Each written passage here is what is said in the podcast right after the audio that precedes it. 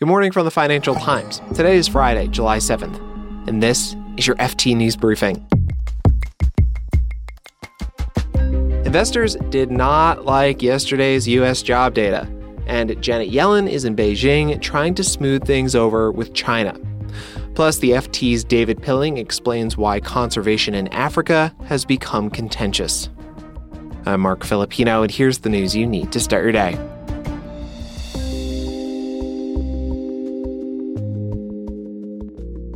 Investors sold off stocks and bonds yesterday, and the yield on the two year U.S. Treasury reached its highest level since 2007. The sell off happened after the ADP Research Institute released strong June job figures. The data showed that the U.S. gained nearly half a million private sector jobs last month. That's roughly double what economists expected, and it's the biggest rise in more than a year. Because of those figures, investors are anticipating more interest rate rises from the Federal Reserve and bigger cracks in the economy. Official government jobs data for June is set to come out today.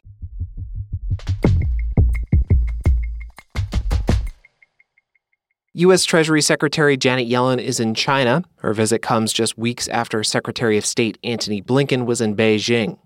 Yellen, like Blinken, is there to try and rebuild a relationship that's gone particularly sour recently. Here's the FT's Beijing bureau chief, Joe Leahy.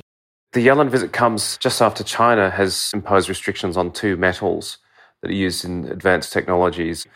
And this follows US restrictions on Chinese companies you know, in the semiconductor area and in other areas. So these kind of tit for tat restrictions are, are continuing, and both sides are stepping them up. And China has actually promised more.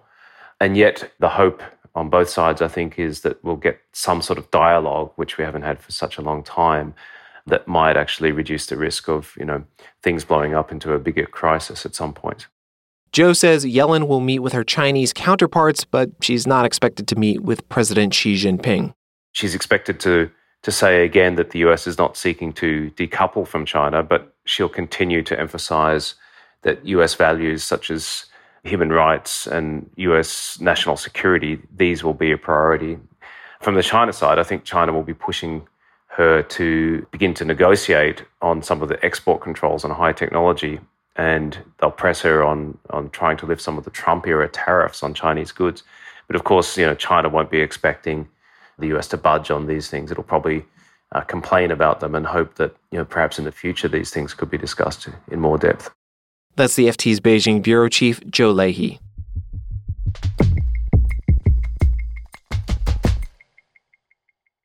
All this week, Africa editor David Pilling has taken news briefing listeners on a journey into the Congo River Basin in Central Africa.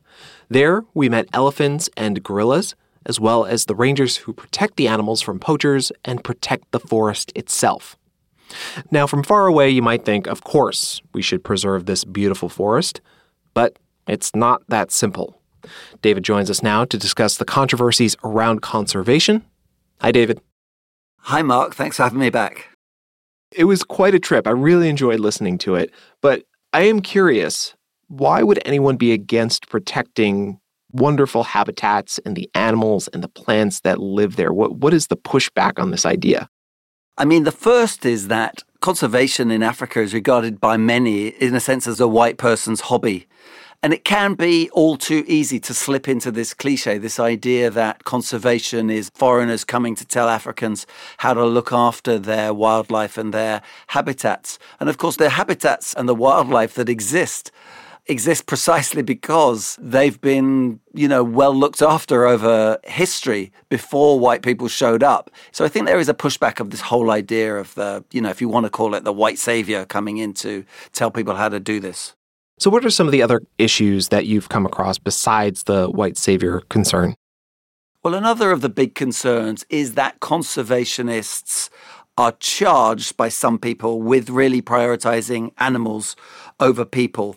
I mean, some of the game parks that we know of, certainly Bwindi National Park in Uganda, where gorillas have thrived, people have been moved out of these parks. In Bwindi, you've got the Batwa community that live around the park in really a state of poverty. They, you know, may have lived in the forest for tens of thousands of years. you know, now not being able to live in the forest that was there preserved. Now, this has been good for gorillas, but you could argue it's been not very good for the people that lived in that forest all that time. Now, David, has anyone come up with something to reconcile these competing interests? The conservationists will say what has to happen is that the wildernesses and the animals have to become sort of money making opportunities for the communities that live around. So people charge very high amounts of money to go and see a gorilla. In Rwanda, they charge $1,500 to see a gorilla for an hour. A small part of that money will go to communities who live around. Most conservationists now, at the very least, pay lip service to the idea that the communities around must be served. But I think there's two things we should be aware of. One is that we in the West did not do this very well. We did chop down our forests, we did kill lots of our big animals, so we can't be too preachy. And the other is that there are genuine trade offs, and it could be that some sorts of conservation done in certain ways may impede development, at least in the short term. So, what do you think, David? Was the Forest series that we listened to over the past few days a good example of the way conservation can work? Does it provide a good model for other conservation efforts? I think it has some good things. The way that, you know, you have Congolese who have become part of a conservation movement, you know, that is very positive. In another sense, I think the Republic of Congo is not a very densely populated country. So I don't think that things that I saw in this remote, protected area of the forest without roads offers that many lessons for other parts of the forest that are perhaps more like you know what we've seen in the Amazon in Brazil where the pressure for development the pressure for farming the pressure for forestry comes against the counter pressure to preserve these incredible places David Pilling is the FT's Africa editor. Thanks so much for this series David. Thank you Marc. Pleasure.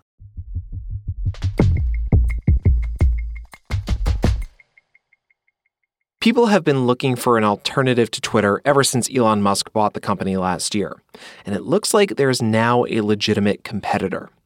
Facebook's parent company Meta launched its rival to Twitter on Wednesday. It's called Threads, and Meta says that more than 30 million people have already signed up. That figure is without anyone in the European Union joining. Meta hasn't launched the app there because it's not sure about the bloc's new privacy regulations. The FT's global tech correspondent Tim Bradshaw has been poking around threads, and so far, he says it's a throwback to the early days of Twitter. It's quite fun at the moment. It's got that sort of first day of school sort of vibe to it, and it's got energy, which is a thing that, except when people on Twitter were attacking Twitter, didn't really have lately. Tim was like one of the first people who joined Twitter back in 2006. Let's put it this way he was on Twitter so early that he was able to nab the username at Tim. This time, it's a little different. Threads imports your contacts from Instagram, which is also owned by Meta, so it's a little less Wild West. Threads may be a legitimate rival to Twitter. Tim wonders, though, is this the kind of product that's still relevant? My worry is I don't know how many people still want a Twitter like thing at this point in the history of the social web. In 2023 we've become a very visual audio uh, first social community. Text posts seem kind of antiquated. I mean they belong in 2006 when the web wasn't as capable of posting multimedia which sounds like a very long time ago to age myself but it was a product that was built for text messaging effectively. And we're a long way beyond that now. We have 5G on all of our phones and we can zap around all of these different types of content. And so, although it's a very serviceable substitute for Twitter, I'm not sure whether that's enough to build a sort of hundreds of millions of user business off the back of right now. Tim Bradshaw is the FT's global tech correspondent. You can learn more about all of these stories by clicking the links in the show notes. They are all free to read for a limited time. This has been your daily FT News Briefing. Make sure you check back next week for the latest business news. The FT News Briefing is produced by Sonja Hutson, Fiona Symon, and me, Marc Filippino. We had help this week from Sam Giovinco, Josh Gabbard Doyon, Manuela Saragosa, Safia Ahmad, Katie McMurran, David da Silva, Michael Lello, and Gavin Kallmann. Special thanks to Jess Smith and Fiona for their work on our Congo series. Our executive producer is Topher Forhecz. Cheryl Brumley is the FT's global head of audio, and our theme song is by Metaphor Music.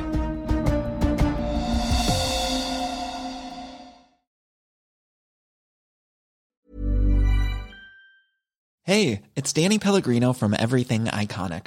Ready to upgrade your style game without blowing your budget? Check out Quince. They've got all the good stuff shirts and polos, activewear, and fine leather goods, all at 50 to 80% less than other high end brands. And the best part? They're all about safe, ethical, and responsible manufacturing. Get that luxury vibe without the luxury price tag. Hit up quince.com slash upgrade for free shipping and 365 day returns on your next order. That's quince.com slash upgrade.